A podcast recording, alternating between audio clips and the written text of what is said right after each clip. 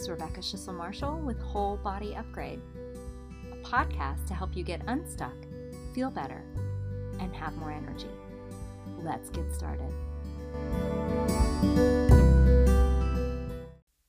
Hello, welcome to episode 10. I'm going to start with welcoming in the directions the direction of the east and the south, and the west and the north, the directions that are above and the directions that are below, and the directions that are within.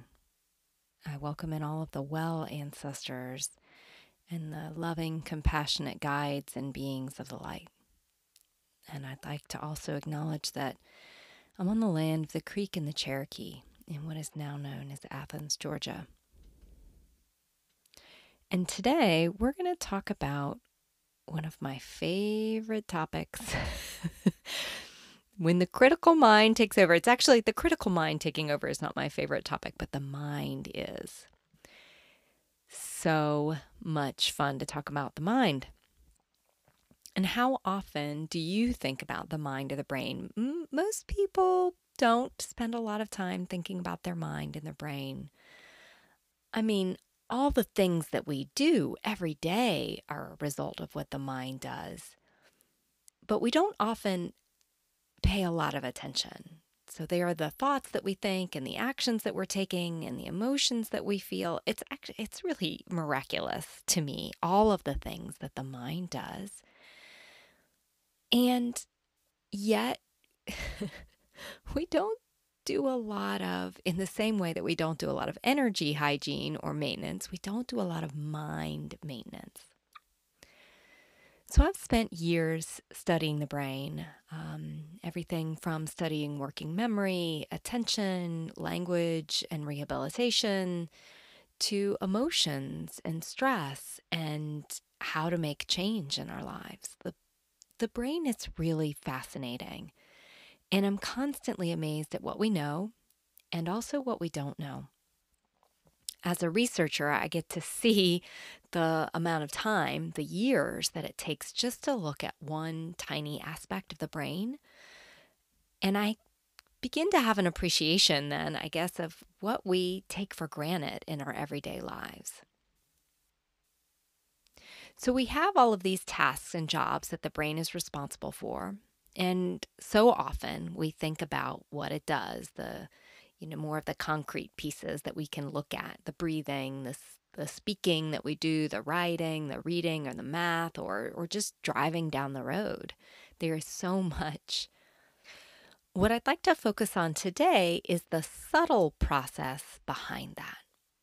The thoughts that we have going on in our brain.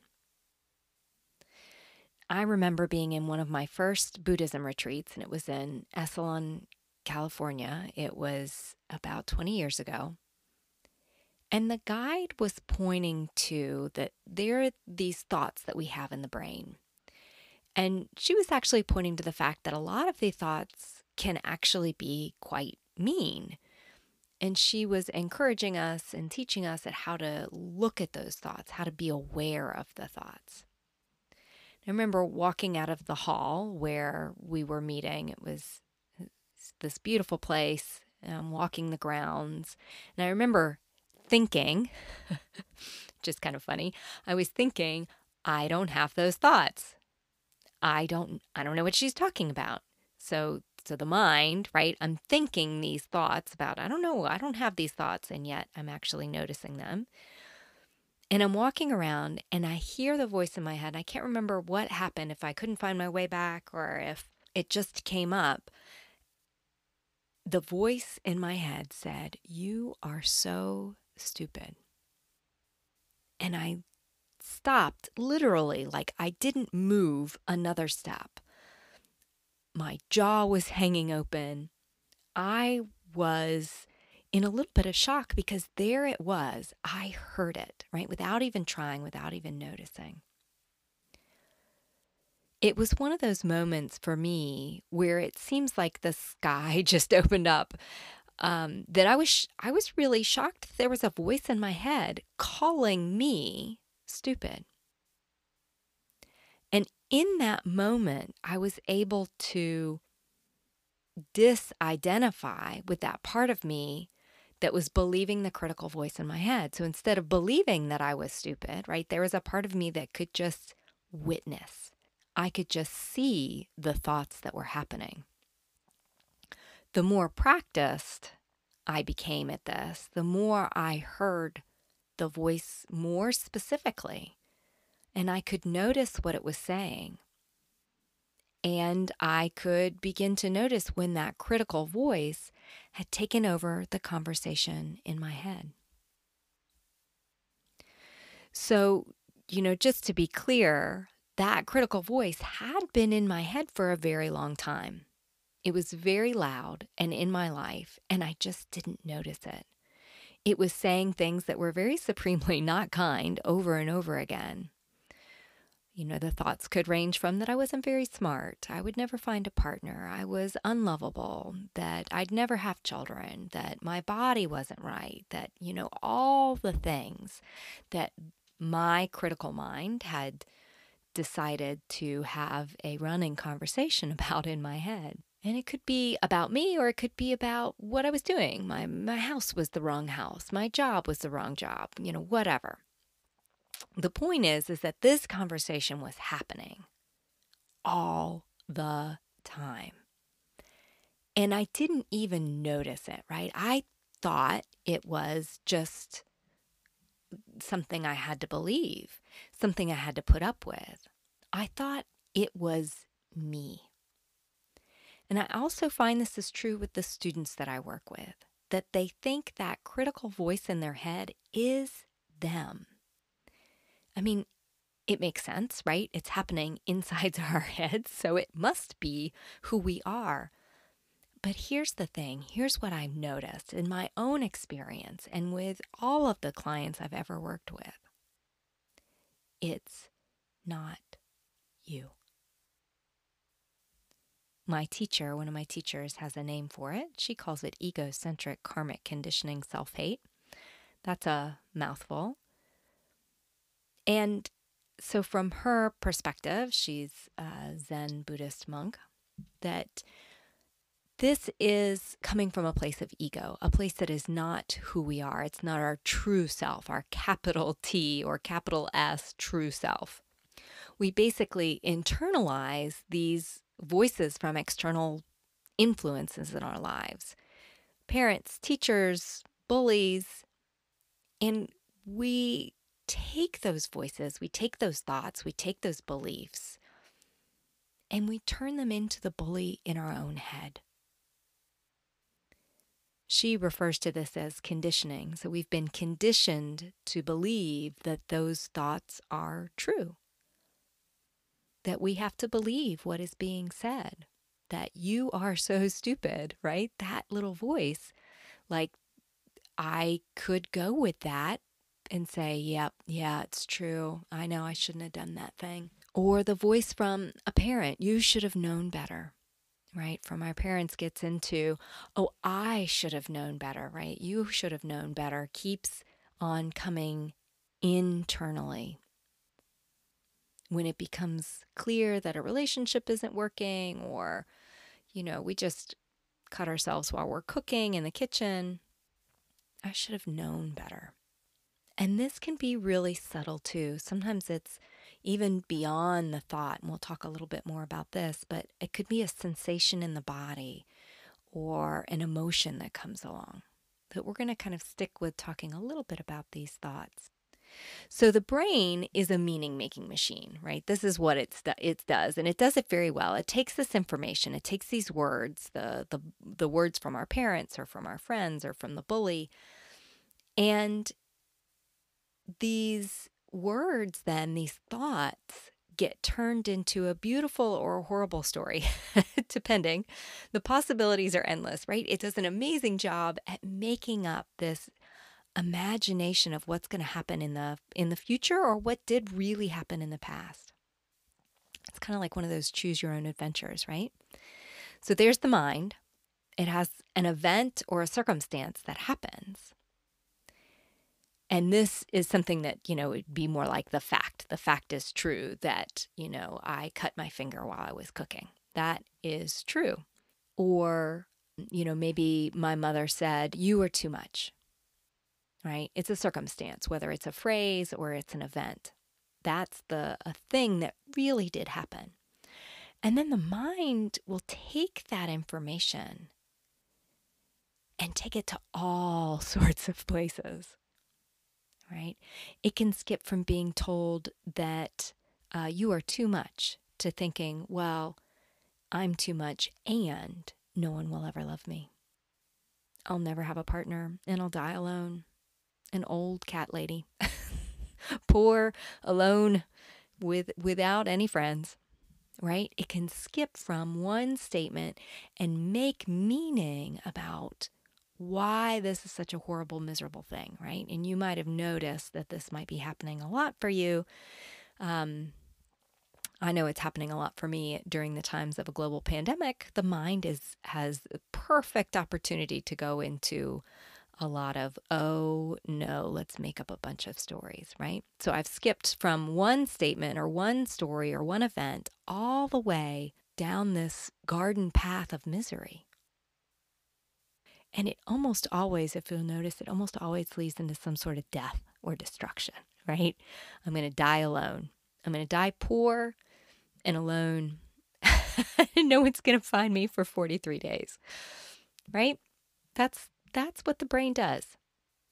So you might notice how the brain does this, that something happens, my brain goes from I'm not getting something accomplished to I'll never get anything accomplished. And I'm all the way at the end of the year with a long to-do list and nothing's crossed off. The mind makes stories. That's what it does. That's its job it fills in the gaps. It might start with something that's really true, but the places it goes are usually way off into the future or even way back into the past. Either place, if you're not fully in the present, it's usually full of misery. So, when that critical mind or voice takes over and leads you down that garden path or the road paved to hell or whatever whatever place that it's taking you that is not the present moment you might notice that you spiral into lots of thoughts and emotions right that you can follow that for a very long time and that usually there's a whole lot of sadness, worry, anxiety that goes along with this, right? The thoughts go from one to the next, and there are emotions tied into that. What I've mentioned in the previous episodes is that these circumstances, these things that happen in our lives, they lead to the thoughts that we have. So something really does happen, then we have these thoughts. Those thoughts lead to our emotions and our emotions lead to our actions, and those actions lead to results. This is based on uh, Brooke Castillo's work. So the summary is that if you think things that are harsh or critical, then you feel bad. And miraculously, the opposite can be true. You can think things that are kind and loving, and then you might notice you feel more kind and loving. And that right there is the special sauce. It's all about attention. So, what we know about attention is that it's like a spotlight. We can direct it to different places in our lives. If you start to watch this spotlight, if you start to watch how attention works, you might even notice that when multiple things are going on, really, we might even just choose to only pay attention to one of them. And we can switch our attention, right? Like, I, I just can't deal with that work crisis right now. I've got a family crisis I'm dealing with. Or, or vice versa. I can't deal with this family crisis, so I'm going to deal with this work crisis, right? We can switch back and forth. So let's break this down into pieces for you. First, the first step when your mind is critical and is taking over the first step is just that part of paying attention, being present, being able to notice what is happening, what's happening very specifically with your thoughts, but also with your emotions and your body. noticing the thoughts, as we've talked about in previous episodes, is where we really need to begin. If you don't know what's happening in your thoughts, you won't be able to make a change, which we'll talk about later in this sequence, right? So, this is where attention or awareness is so important. And the idea is to bring as much compassionate attention, kindness, and compassionate awareness as possible. And what that means is not beating yourself up. That the very practiced critical voice is going to try to beat you up, is going to try to say um, why this is a problem, right? But as you're watching and looking at those things internally, the mindfulness piece is looking at what's happening without judgment, present moment awareness without judgment. Once you see what's going on, the next step is to back up and give yourself a little bit of space. If you can get just one millimeter of distance, you might be able to notice that the voice is saying you, right? So in my example, you are so stupid, right? Now, this might feel a little crazy making at first to try to do this. But in the same way as we've talked about previously, it's not a common occurrence to go around talking about the voice that's in our heads or that it isn't you, that it doesn't belong to you. So, this second step is really to notice that the voice isn't you. And even though, you know, this is normal, take my reassurance, this is normal, it's the ego or it's old voices from the past. So, you can just take that step back and notice that you are able to watch and listen to that voice without believing it. Once you have that space to see the thoughts, the third step is the possibility of actually not believing it, right? So, or actually, more accurately, of believing something else. Byron Katie uses something called the work, where the first question is to just basically sit, what she calls an inquiry, right? To be able to sit with um, the thoughts that you're asking, that you have, and ask the question Is it true? Right? To just begin to question it. So you notice you have the thought, you're able to watch the thought, and now you're able to begin to question the thought Is it true that I'm stupid? two master's degree and a PhD later, you know, like, huh? Well, how do you define smart? How do you find define stupid? Right? So that allows you a little bit more distance. It offers you even more. Just that simple question can begin to provide some more space. Finally, you can take the thought that you have, you noticed, and you can change it out for a different thought. Um, some people refer to this as a better feeling thought. And again, I mentioned the model I like from Brooke Castillo. She has a self coaching model. In her model, you label the circumstance. What are the facts that are actually happening? What are the thoughts about it?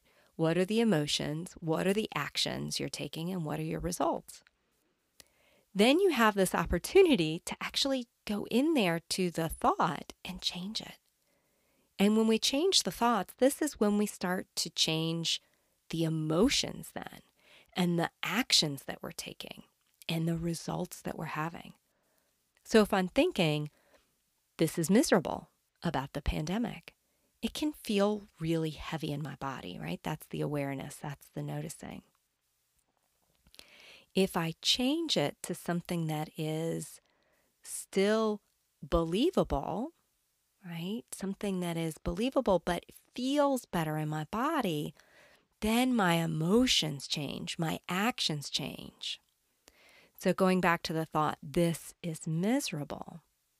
If I change it to, I'm learning how to live in a global pandemic, right? It's not going to the complete opposite side of, I love the global pandemic. This is beautiful. It's something that's believable, but still feels lighter in my body. I feel like there's hope. I feel like there's possibility. So there's physical differences, physical sensations in my body that are different, but also a different emotion that's there. So I'm not going all the way to something that's not believable. I'm not telling myself, you know, if you remember back from Saturday Night Live, Stuart Smalley, if you're in that age range that I am, right? I'm I'm good enough. I'm strong enough and gosh darn it, people like me, right? I think that was what it was. Right? Something that's believable still has to be the case. So when you see that there is this possibility, this hope to actually changing your mind or changing your thinking, it's a huge uh, game changer. And I know when I first figured out, oh, you can actually not just watch the thoughts, but change the thoughts, I had a whole new world of possibility open up. Literally, it will start to change not only what you are thinking, but will also change how you're feeling and what happens in your life. So, those are just some helpful steps for what to do when you have a critical mind attack, when your critical mind takes over.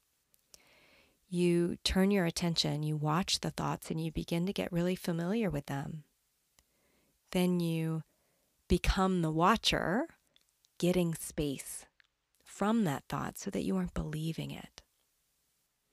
And changing that thought to a better feeling thought. All right, friends, thanks for listening today, and I'll see you next time.